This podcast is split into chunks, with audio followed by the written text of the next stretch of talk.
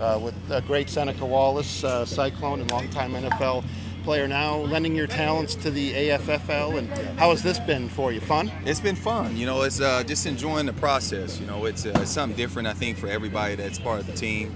And it's just something new, but it's also something that we're familiar with. You know, we're still familiar with playing football. We just got to get used to all the uh, intricate things that go along with playing flag football. So we have players from a bunch of different sports Correct. and disciplines here. Do the football players have an edge still? Do you think? I think or- we got a little bit of an edge. I mean, it, it's tough for it would be tough for us to transition to try to play baseball, try to play basketball. You know, that's not our sport. So with Carlos Boozer and Nate and those guys, it's going to be a little bit different for them. But at the end of the day, their competitive juices are going to come out.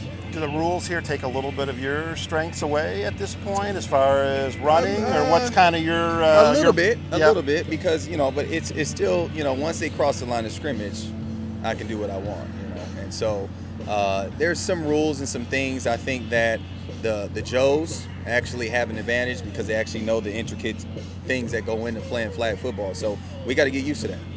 Uh, yeah, a little bit Quick, of a, fast, yeah, yeah. You have not much time to get used to Exactly, it. I think you'll pick it up fast. That's but right. uh, submerging or kind of taking away now the NFL from your life into business. Right. I know you're now a restaurateur Correct. back in Ames in Des Moines. I'm following what you're doing. Yeah, so yeah. Uh, is that pretty exciting for you? How's, how's things exciting. going with I that? got the Wingstops going on, and uh, I got one in Ames that I opened up about five months ago, and I got my second one I just opened up last Thursday in Des Moines, and so that's going great. You know, I think uh, the hardest thing is just trying to.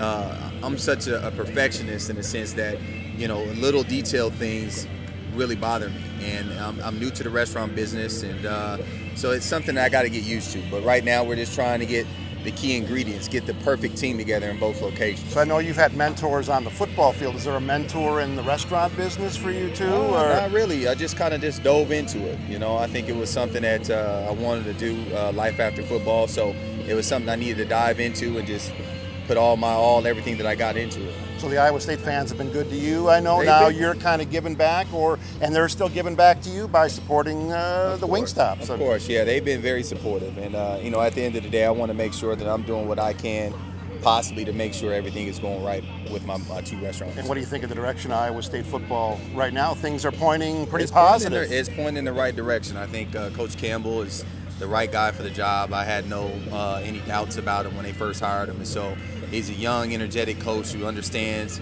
uh, the dynamics and the pulse and where we are today uh, with football, and he understands that. So I think he knows how to reach the kids and get the best out of them. you played for some veteran coaches in, at Iowa State. Your veteran now is this younger coach. Is that a good thing? Do you think Oh, of for course, a of school like. Iowa I State? I think it's it's for just college football, pros, everything. I think it's very important to have young coaches now. I mean, uh, it's a generation of football. Things change. We have to change with the times, and I think uh, having a coach like that is doing well. Seneca Wallace, great to talk to you. Thanks so much. All right, thanks.